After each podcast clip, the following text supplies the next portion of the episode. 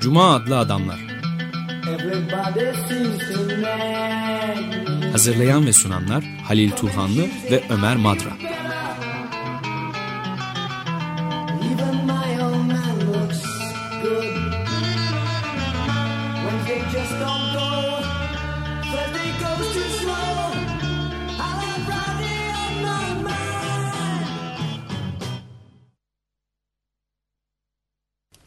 Merhaba Halil, hoş geldin. Teşekkürler. Bugün Richard Kearney'nin ilginç bir çalışması var. Yabancılar, Tanrılar ve Canavarlar başlığını tanıyor. Tanrılarla canavarların yan yana gelmesi biraz şaşırtıyor ama aslında kitabı okudukça da çok isabetli bir başlık olduğunu anlıyor insan. Burada Kearney yabancının batıdaki soy kütlüğünü, yabancı ile ilgili batının ilişkisi, batılı insanın ilişkisini ele alıyor aslında. Yabancının batılı insanın kendisini uygar olarak tanımlayan insanın zihninde nasıl bir yabancı imgesi oluştuğunu söylüyor. Çok sevimli bir imge değil aslında. İşte o canavarlar, evet. Yabancılarla canavarlar hep birbirine yakın ilişki içerisindeler. Daha doğrusu korkularının canavar olarak yansıyor insanın. Yabancıyı bir canavar olarak görüyor. Kendisine benzemeyen, tekinsiz. O Freud'un tekinsiz dediği. Ama Freud de biraz da yabancının kendi içimizde olduğunu söyler. Bunlar hep bizim uzak diyarlardan gelen, keşfedilmemiş diyarlardan gelen, bazen uzaktan, uzaydan gelen, yeryüzünün el değmemiş köşelerinden çıkıp gelen, karanlıktan çoğu kez gelen ve bizleri de korkutan, kaygıya kapılmamıza neden olan yaratıklar. Bizlere benzemiyorlar, insanı da değiller ama bizleri korkutuyorlar. Fakat onlara da muhtaçız. Çünkü kendimizi, kimliklerimizi onlarla karşılaştırarak kuruyoruz. Yabancılar olmasa, yani barbarlar olmasa Yunanlılar olmaz. Barbarları hep bekliyoruz. Evet. Kavisi dediği gibi. Çünkü onlar gelip bize kimliğimizi veriyorlar. Onlarla kendimizi karşılaştırarak biz oluyoruz. Deniz aşırı ülkelerdeki vahşi insanlar olmasaydı uygar batılı insanda olmazdı. Onlar yabancılardan hem korkuyoruz ama aynı zamanda da bizi kendine çekiyorlar. Burada Kant'ın biraz da Körne de onu açıklıyor. Kant'taki o yüce tanımına benzeyen, yücenin uyandırdığı etkilere benzeyen bir şey var. Hem çekici, hem ürkütüyor, dehşete kapılıyor. Tabii kutsal olanın karşısında da öyle dehşete kapılır. Huşu içinde kalmakla korkmak, ürkmek arasında çok fazla böyle bir şey yok. Kalın bir sınır çizgisi yoktur. Yabancı da öyle. Hem bizi çekiyor hem de biz ondan ürküyoruz. Ama dediğim gibi ya da olsa Körne'nin ve Körne'de pek çok başka düşünürleri izleyerek söylediği gibi onlara da muhtacız çünkü kendimiz onlarla var olabiliriz. İşte sorun şurada diyor. Yabancıyla bu karşıtlık ilişkisini nasıl koparabiliriz?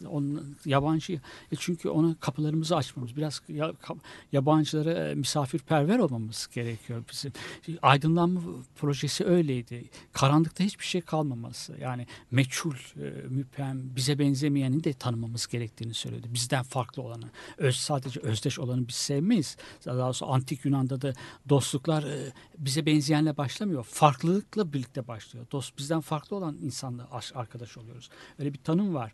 Ama burada bunun aydınlanma projesi eğer gerçekten aydınlanacaksa her yeri yabancıyı tanımamız gerekiyor.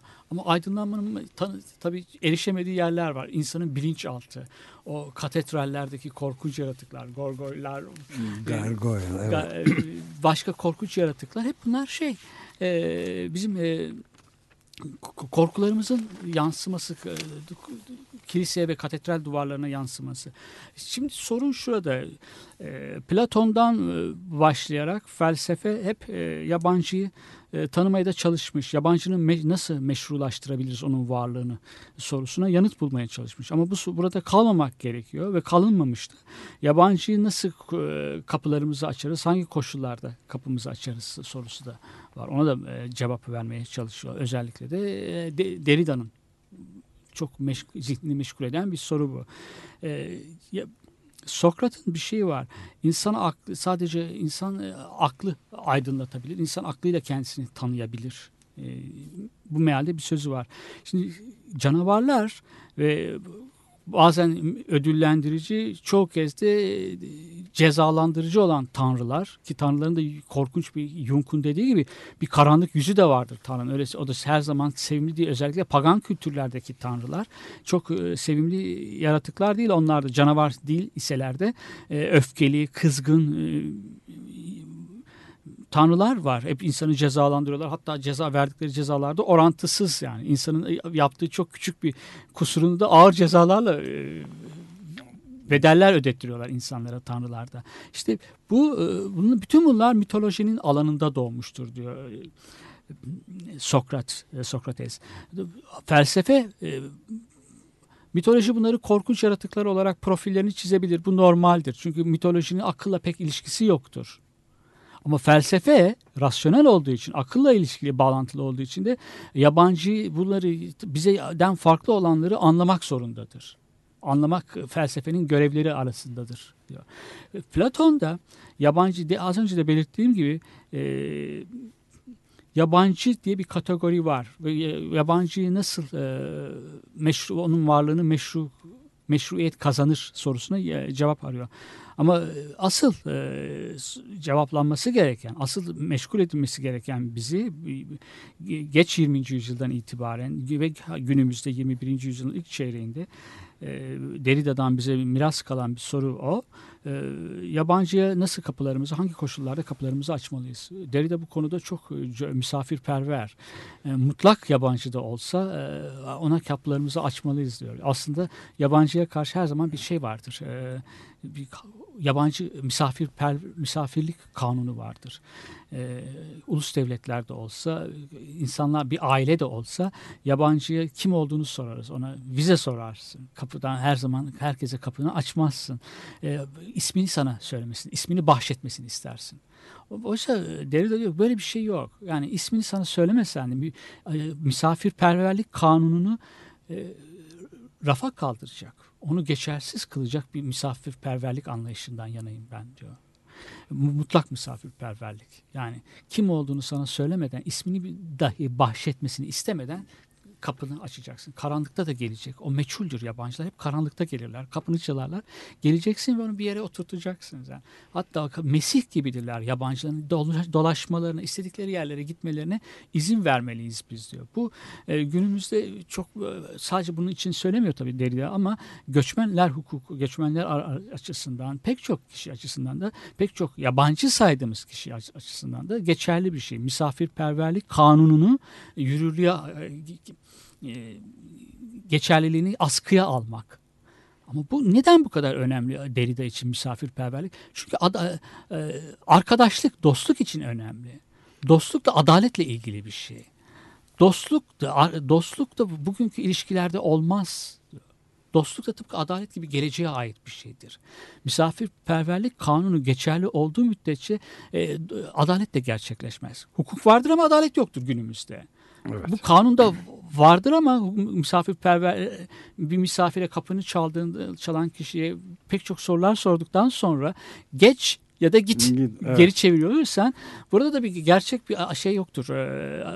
Bir dostluk ilişkisi kuramazsınız. Evet. Burada tabii bir hesap kitap olmaması lazım. Evet, en önemli mesele o. Yani herhangi bir çıkar, evet, hesabına, yani her temel değer aslında o yabancının öncelikle baş köşeye oturtulması, evet, değeri. Ama tabii toplumdan bu özellikle silinip giden, evet, ve birbirine dokunma duygusu, dayanışma, her türlü solidarite kavramının tedavülden kalkmakta olduğu bir toplum düzenine doğru gidildiği için tek şeyin serbest piyasa ilişkilerinden ibaret. Yani para, evet, ve maddi değerler metalaşmış, evet, ilişkiler üzerinden olduğu için. Bunun tabii geriye getirilmesi için özellikle de bu felaketler, işte son New York'ta ve bütün Kuzeydoğu yakasını vuran süper kasırga Sandy'nin mesela çok ilginç örnekleri de vardı aslında. Mesela elektriksiz kaldılar ki tabii Amerikan, özellikle çağdaş gelişkin Amerikan toplumu için ne kadar önem taşıyor bu hayatın durması. Hayatın durması demek. Fakat mesela cep telefonlarından başka hiçbir temasları da kalmamış. Buna rağmen çok ilginç fotoğraflar dolaşıyordu. Bilmiyorum gördün mü? Mesela bir tanesi bahçesine şey koymuş. Şarj cihazı ve lütfen telefonlarınızı takın, şarj edin ve yolunuza devam edin nasıl isterseniz diye. Böyle dayanışma duygularının ne kadar önemli olduğu büsbütün ortaya çıkmaya başladı. Yakında da çok bunun tam tersi bir örnek vardı. Şimdi aklıma geldi, onu da söyleyeyim. Bahreyn'de gösteriler durmak bilmiyor bir türlü. Yani Arap Baharı'nın bir parçası olarak, ama tabii Amerikan 5. üssü orada olduğu için 5. filosu hiç bunlara aldırmıyor demokrasi açısından. Hatta Suudilere teslim ediyorlar oranın şeyini. Son yeni bir haber şuydu. Çok yeni bu. İçişleri Bakanı şey yapanları, muhalefete devam edenleri, bir kısmı hapiste, bir kısmı hapistekilerin çocukları filan, protestocuların vatandaşlıktan çıkardıklarını ilan etmiş. Yani İçişleri Bakanı diyor ki artık bunlar ifade özgürlüğünü, konuşma özgürlüğünü kötüye kullanmalarına daha fazla izin veremezdik ve vatandaşlıktan çıktılar diyor. Şimdi onlar ne oldu? Yani yabancı statüsüne mi? Nereye gidecekler? Evet, doğru. Çok acayip bir durum. Zaten Hegel, biraz anti-Hegelci bir tavır var Derrida'nın bu misafirperverlik konusunda. Hegel bazı aile, ulus devlet gibi kurumlar aynı zamanda sınırı olan kurumlar. Evet. Bir aileye giremezsin, kapalıdır. Ulus devlet de öyle. Evet, ulus devletin sınırından ne içeri girmek de zor, dışarı çıkmak da zor. Biz vatandaşlarından pasaport ister. Pasaport verip vermemek de onun koşulları da vardı. Yani seyahat özgürlüğünü kısıtlayabilir de, kısıtlıyor da. Evet, pasaportunu elinden aldım diyor ve bittin sen o zaman. Artık bir yabancı bile değilsin. Evet. Kendi doğduğun yerde, en temel toprağında bir hiç haline geliyorsun. Demin senin verdiğin örnekte de var. O çok ilginç örnek. 12 Eylül'de dışarı çıkan gelmeyenleri vatandaşlıktan çıkarıyordu. Şimdi kendi ülkesinde yaşayanları vatandaşlıktan çıkarıp nereye koyacaksın? Kapı önüne mi koyacaksın? Yani çok saçma bir şey. Çok mantıksız bir şey. Ama bunlara da alışmak lazım. Yani 21. yüzyılın dünyasında dahi olabiliyor bunlar. Bir de yabancılara karşı da çok tabii kendi vatandaşlarının yabancı alması, kendi sınırlarından içeri alması, kendi sınırlarına geçit vermesi, kapıyı açması çok daha zor vize. Bir de istenmeyen yabancıysa, yani o Derrida'nın söylediği gibi iyi yabancısı var, istenmeyen yabancısı var. Yabancılar arasında böyle bir şey var. İşte Derrida diyor ki indirgenemez bir farkındalık vardır diyor. Yabancı yani bizden farklıdır ama yabancılar arasında bir ayrım yapamazsınız diyor. Mesela ona ismini dahi sormayacaksın. Bir özel isim nedir sana? Bahşet bana ismini. Yani kapını çaldığında ona kapını açacaksın. Ama Körne'nin burada bir itirazı var ona. Diyor ki iyi ki yabancı da olabilir. Her yabancı da melek de değildir yani diyor.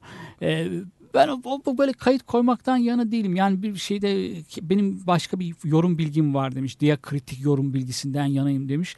Ama ben de çok o kitap ilginç bir kitap. Pek çok zengin bilgi var. Pek çok iyi güzel yorumlar yapmış. İyi okumuş. Fakat o diyakritik yorum bilgisinin diğer John Copito'nun radikal yorum bilgisinden ya da daha başka geleneksel mesela Gadamer'in yorum bilgisinden alternatif olarak koyduğunu söylüyor ama o kadar çok böyle bir şey de yok. Orada bir eksik kalmış gibi geldi. Kearney'in şeyinden değil mi? Kearney'in, Richard Kearney yorumundan. Evet, bir müzik dinleyelim istersen ve ondan sonra bu konuyu konuşmaya da elbette devam edeceğiz. Steve Wynn'i dinliyoruz. Smash Myself to Bits.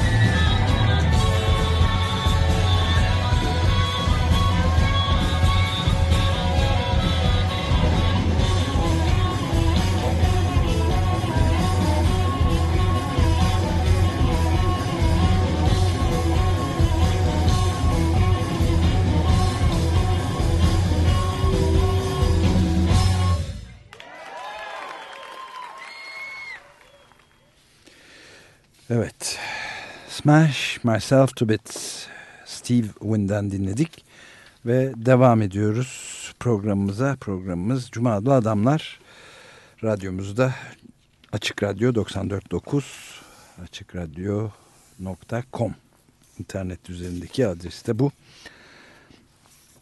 Sitesini görebileceğiniz yer. Şimdi Cuma Adlı Adamlar'da Halil Turhanlı ile birlikte bendeniz Ömer Madra. Bugün elimizde Metis yayınlarından yayımlanmış Richard Kearney'in Yabancılar, Tanrılar ve Canavarlar adlı kitabı var. Alt başlığı da ötekiliği yorumlamak oluyor.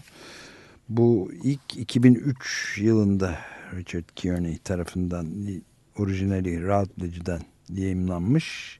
Stranger Gods and Monsters. Türkçesi de Metis Yayınları'ndan Barış Özkul çevirisiyle 2009'da yayım hakları alınmış ve 2012'de yayınlanmış aslında. Yanlış söyledim demin.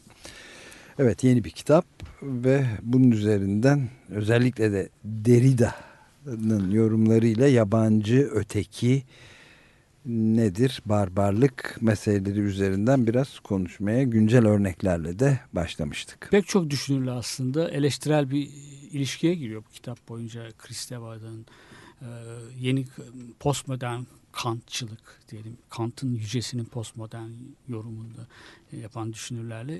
Fakat benim melankoli konusu var. 9-11 sonrasındaki düşman portresi çizilmesi, Amerikan yönetiminin. Pek çok tema var ama biraz Derrida daha fazla bende öne çıktı, o misafirperverlik konusu. Bir de tabii günah keçisi, yabancıları günah keçisi olarak olarak toplumun dışına atmak, toplumun kendisini arındırmak için onları kirli olarak düşündüğü, kirli olarak nitelediği yabancıları çölün ortasında bırakıvermek, günah keçisi. Neden keçilerin de kurban edildiğini de söylüyor. Şeytana çok benziyorlar. Canavarımsı, sakallı, boynuzlu hayvanlar. Evet, o sebeple zaten günah keçisi gerçek bir canavara yakın, kullanılan bir kavram değil mi? Yani tabii, fiili hayatta, toplumların hayatında gerçekten günah keçisi çok olarak güncel bir şey. Keçiler kullanılmış yani. Bugün artık sembolik deniyor ama İnsanlar keçi gibi günah keçisi haline getiriliyor. Belirli topluluklar, etnik topluluklar. Günah, bütün dinsel resimlerde mesela Orta Çağ boyunca hep keçi şeytanla eş tutulmuş. Şeytanın da kendisi ya da hemen şeytanın yanında öyle resmedilmiş. Şimdi demin Sokrates'in bir sözünü aktarmaya çalışıyorum. Bir sözü daha var. İnsan aklın ışığında kendini bilebilir. Kendisini aklın ışığında tanıyabilir. Bu metafiziğe geçiş, felsefeye geçişi işaret eden bir söz aslında. Yani mitolojiden felsefeye geçiş. Felsefe insanın kendisini tanıtmasını sağlar. Ama felsefe aynı zamanda sadece kendimizi değil, yabancıları da tanıyabiliriz felsefe. Çünkü felsefe merak uyandıran, merakla ilgili bir şeydir. Evet, temelinde tamamen meraka dayanan bir şey. Muamma, hiçbir şey muamma olmasını izin vermez. Ya da onu sorgular, onu tanımaya, anlamaya çalışır. Bu arada hem kendini, aslında kendi içinde de bir yabancı vardır insanın. Yabancıyı çok uzakta da aramamak lazım. Yabancı, evet. Freud da öyle diyor psikanalist. Yabancı kendi içerisinde insanın, bilinçaltımızda alter egosu insanın. Kendisinin çifti bazen tanıması, bazen çiftini gördüğü söylenir böyle. Çok da uzakta değil kimilerine göre. Burada felsefenin görevi o. Ama Körney sadece felsefe değil, psikanaliste, sanat da insanın kendisi, yabancıları tanımasını sağlayabilir. Yabancıyı tanımak, yabancıya açık olmak, onun kim olduğunu, nasıl bir insan olduğunu öğrenmeye çalışmak, onu anlamaya çalışmak aslında Derrida'nın da söylediği gibi daha adil bir toplum yaratmak için, daha toplumun adil olması için geleceğe ait olan, bugün konuştuğumuzda geleceğe ait olduğunu söylediğimiz adaletin gelecekte gerçekleşmesi açısından çok önemli. Şimdi Derrida'nın ev sahibinin o misafirperverlik kanunu kabul ediyor. Bir egemenlik hakkı var insanın, ailenin, Hegel'in söylediği kurumların, çok kutsadığı kurumlar aslında Hegel'in de devlet, ulus devlet ve aile. Onların aynı zamanda bunlar bir sınırları ifade ediyor bu kurumlar. Onların bir egemenlik hakları var. Devletin nasıl egemenlik hakkı varsa ailenin de var. Yani o da kendisi geç ya da kal, sınırdan geçme, kal diyebiliyor kapısına çaldığında. Ama bu egemenlik hakkının, işte Derrida'nın şeyi de bu.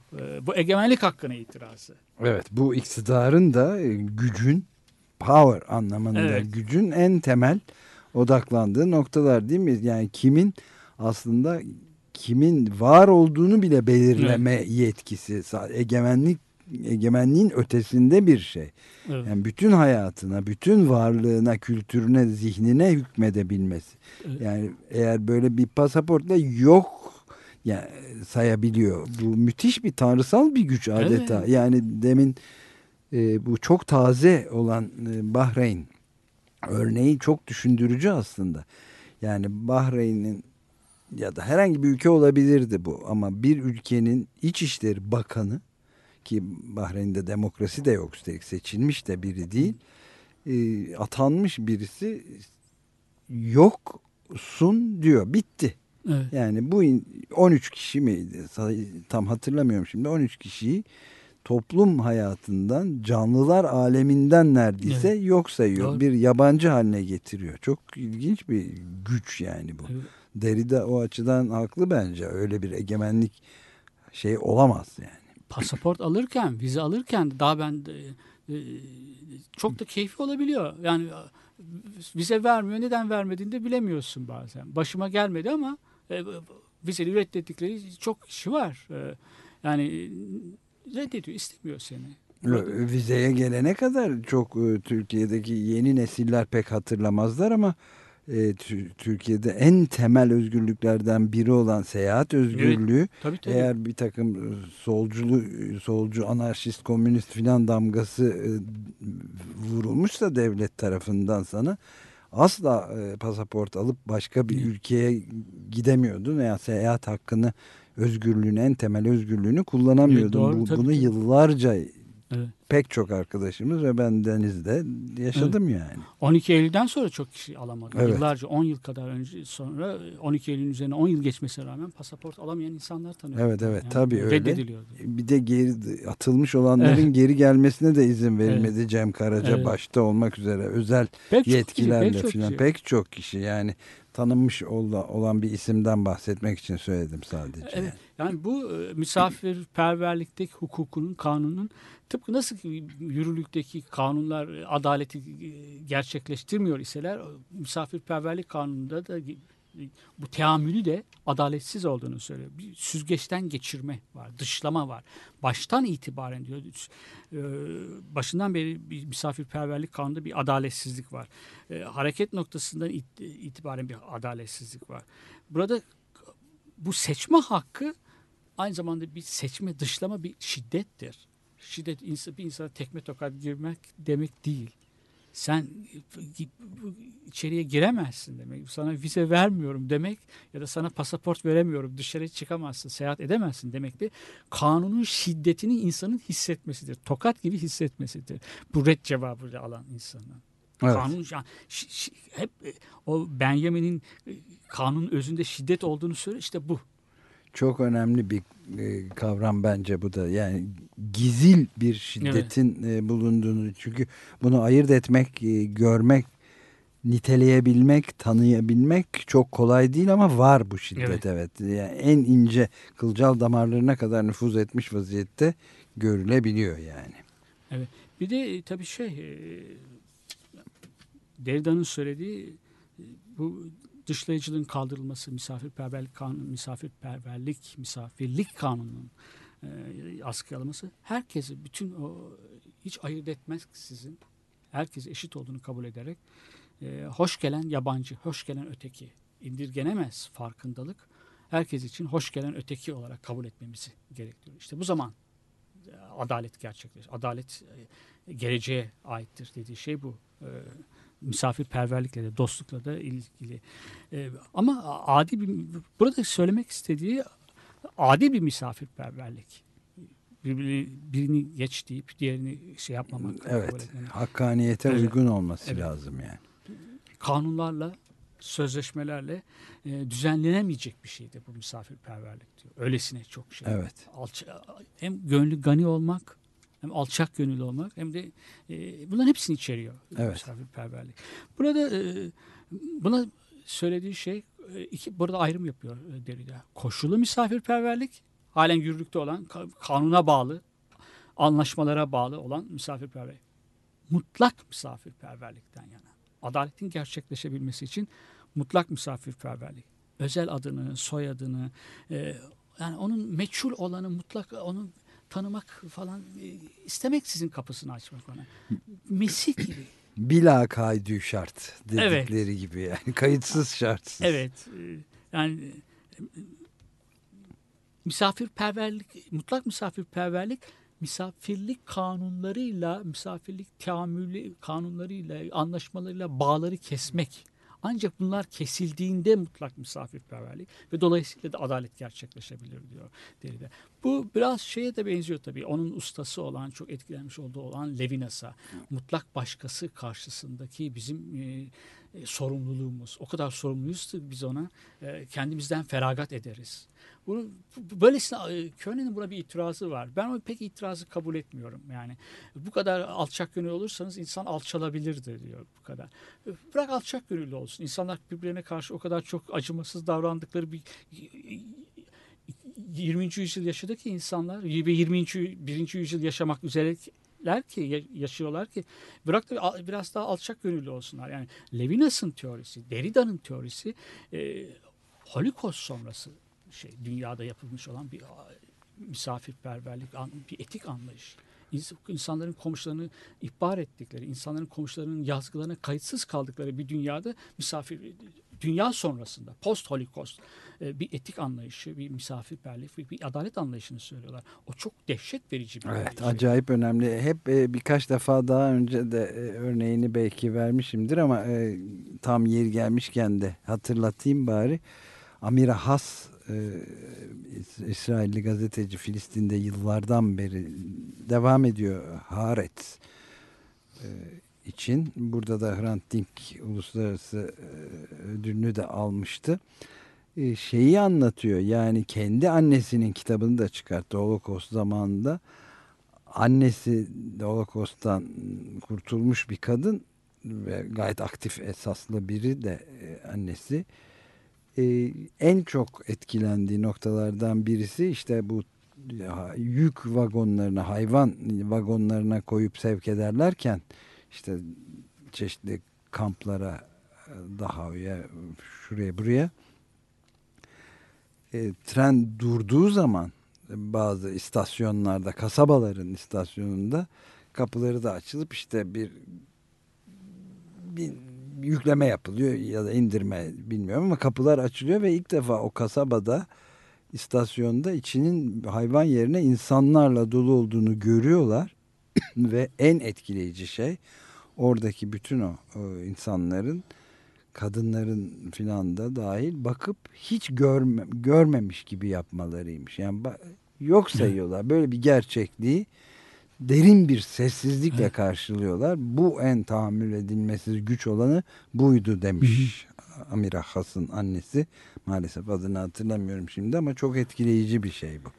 Bu kitapta da başka bir şey de hatırlattın bana, çok iyi şey yaptın. Yani Körne'nin yazdığı, benim de okuduğum, not da aldığım ama şu anda unuttum. Senin bu söylediğin, verdiğin örnekle hatırladığım bir şey.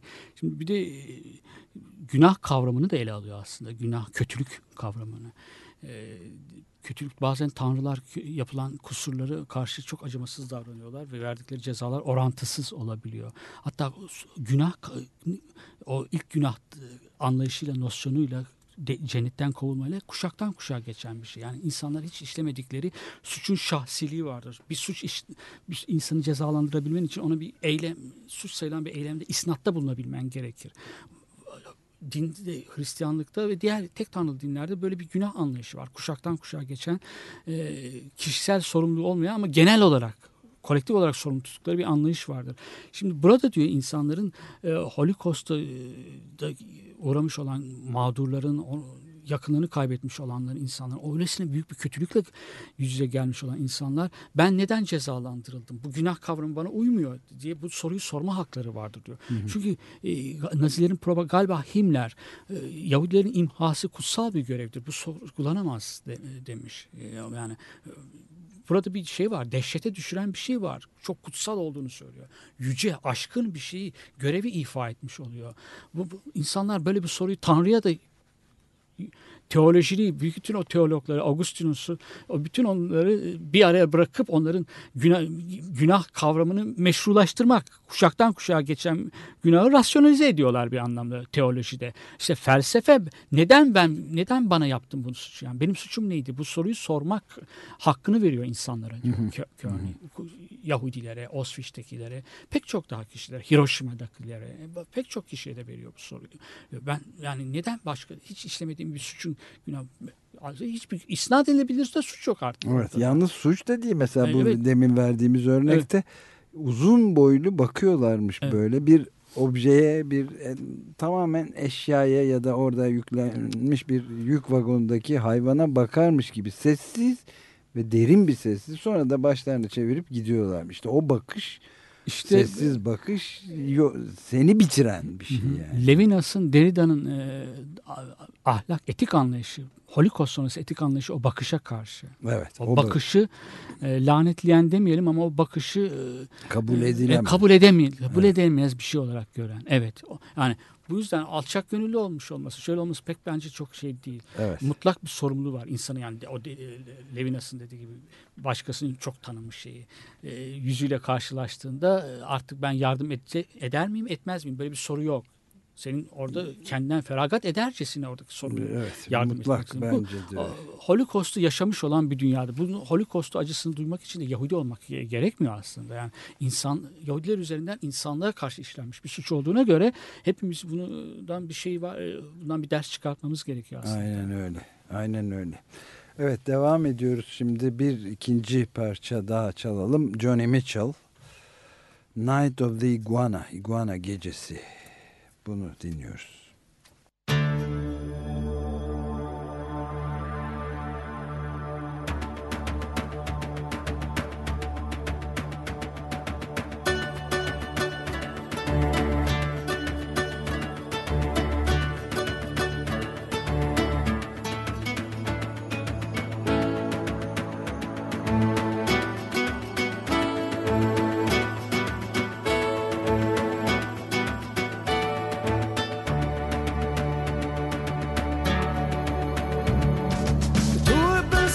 Yesterday, the driver's a master. It's a dump of a destiny. has got a new. Now the kid must see through blindness. He's moving it hard on his holy vows. Since the preacher's not dead, that drunk will have to do.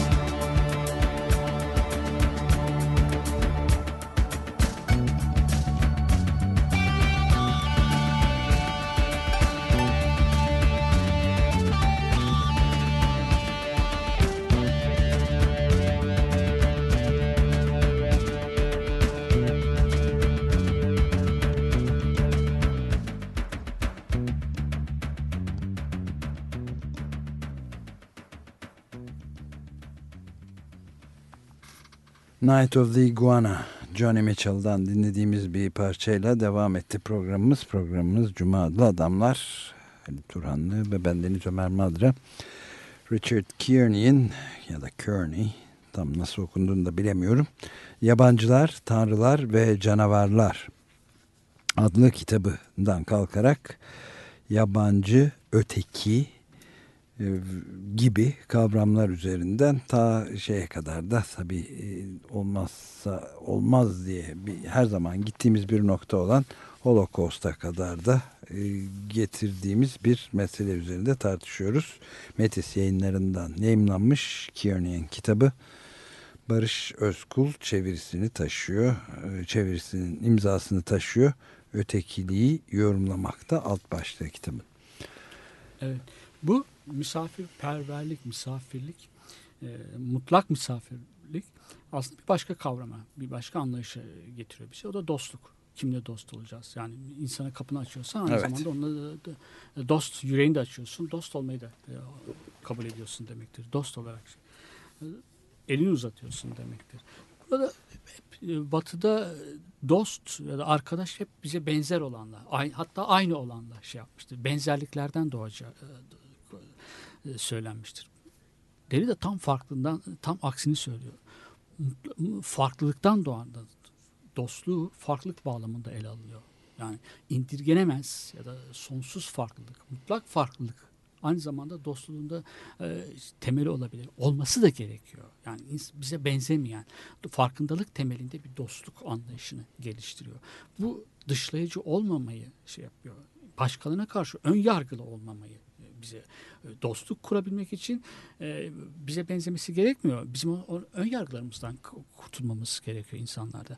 Bu da aynı zamanda insanların birbirlerini komşularına karşı, kaderlerine, yazgılarına karşı kayıtsız kaldıkları ve hatta daha da kötüsü komşuları ihbar da ettikleri bir dönemi yaşamış olan Batı toplumlarında böyle bir ahlak anlayışı, böyle bir şey çok ben de anlamlı buluyorum. Yani orada Körne'nin az önce de belirttim, bir itirazı var. Hem Levinas'a hem Derrida'ya, her yabancı da yani şey olur mu, kötü niyetli, bizi, varlığımızı da tehdit eden yabancılar olabilir. Orada bir ayrım yapmayı ben diyor etik açıdan hem de gerekli görüyorum diyor.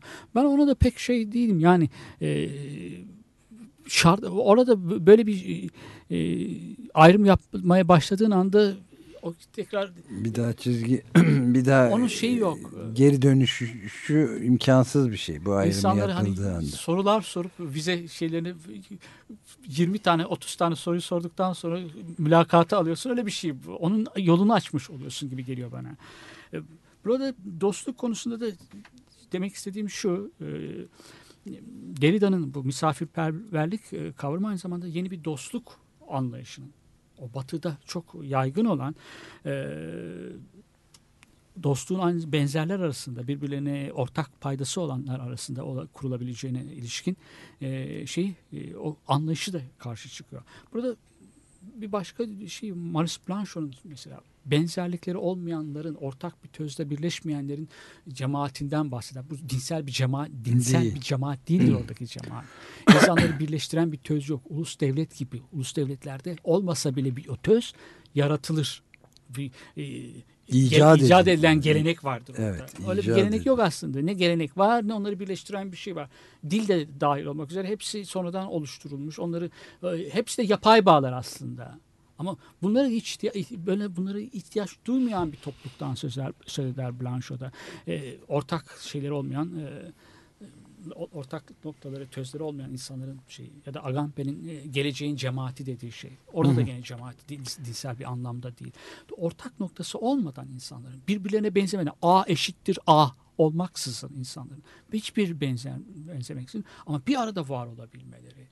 Bunun kapısını açıyor misafirperver. Kapıyı açtığında, orada evin ya da ulus devletin sınırlarını açtığında onu aynı zamanda kendine bir dost olmak, dost olarak görüyorsun, eşitin olarak görüyorsun. Bir dostluğun şeyini de yolunu şey yapmış oluyorsun. Evet, bu da çok günümüzün can alıcı noktalarından biri. Biraz önce yani programın başlarında da hafifçe değinmeye çalışmıştım. Yani bu Stefan Essel'in mesela Öfkelenin adlı kitabında ya da arkasından da sosyolog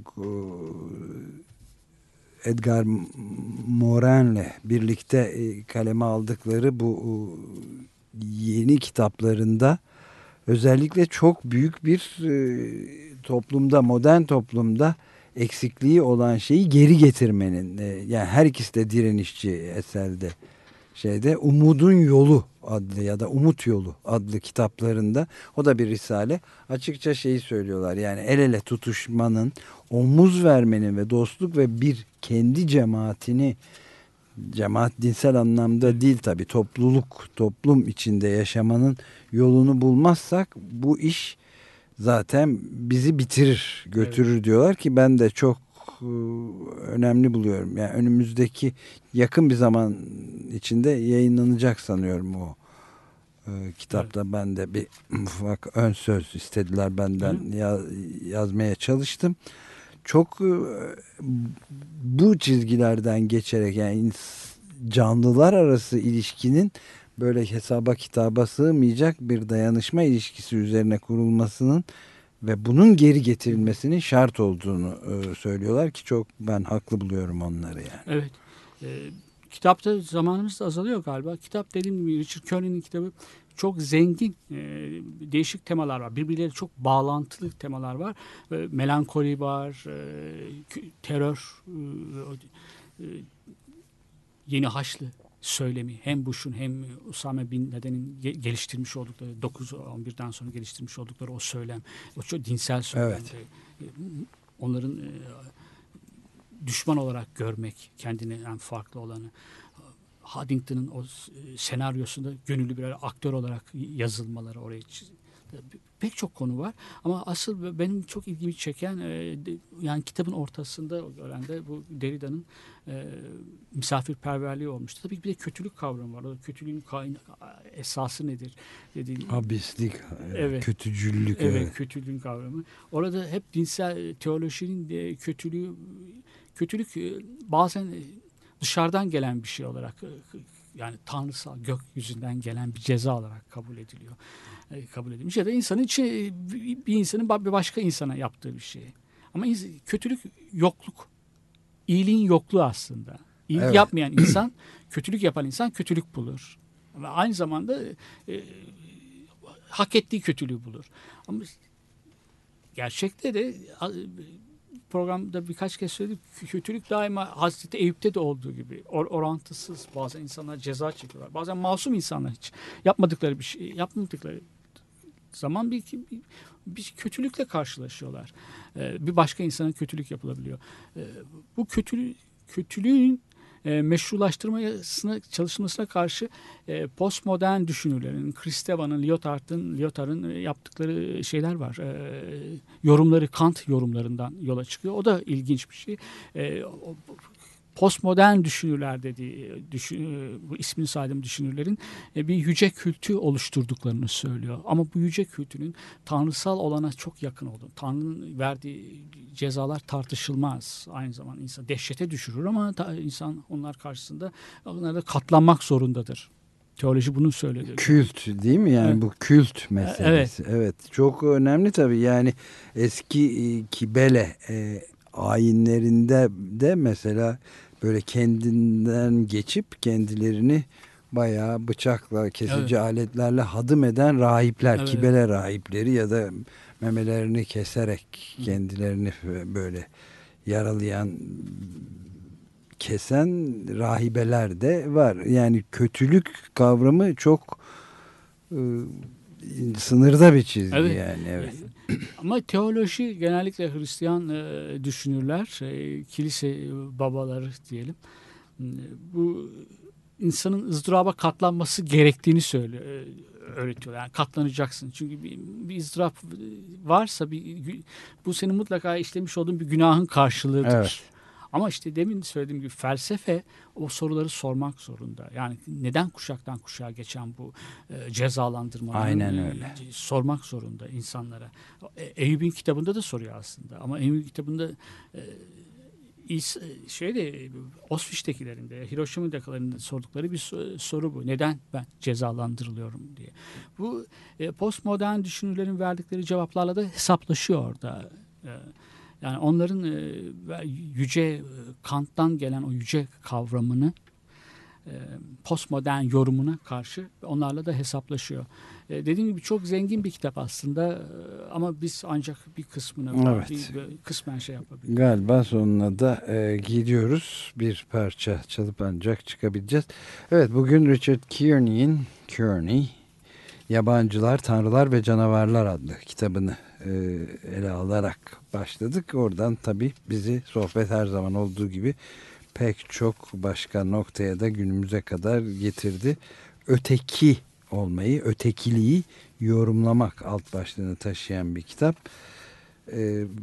Metis'ten yayınlandı. Bazen dinleyiciler de soruyorlar. Künyeyi veriyoruz. Bunun üzerinden bir sohbet gerçekleştirdik. Bitirirken Twilight Singers'dan On the Corner adlı parçayı dinleyeceğiz ve hepinize günaydın.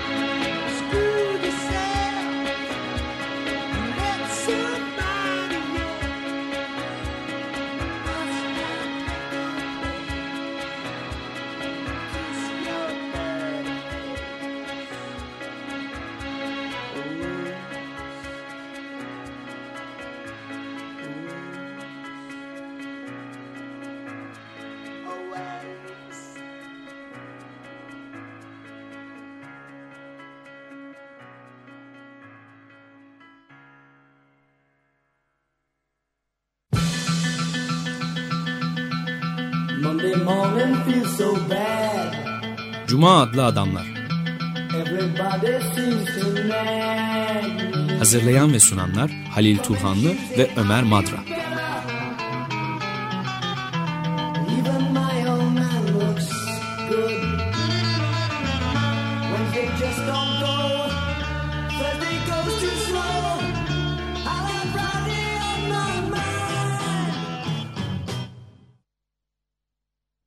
Açık Radyo program destekçisi olun. Bir veya daha fazla programa destek olmak için 212 alan koduyla 343 41 41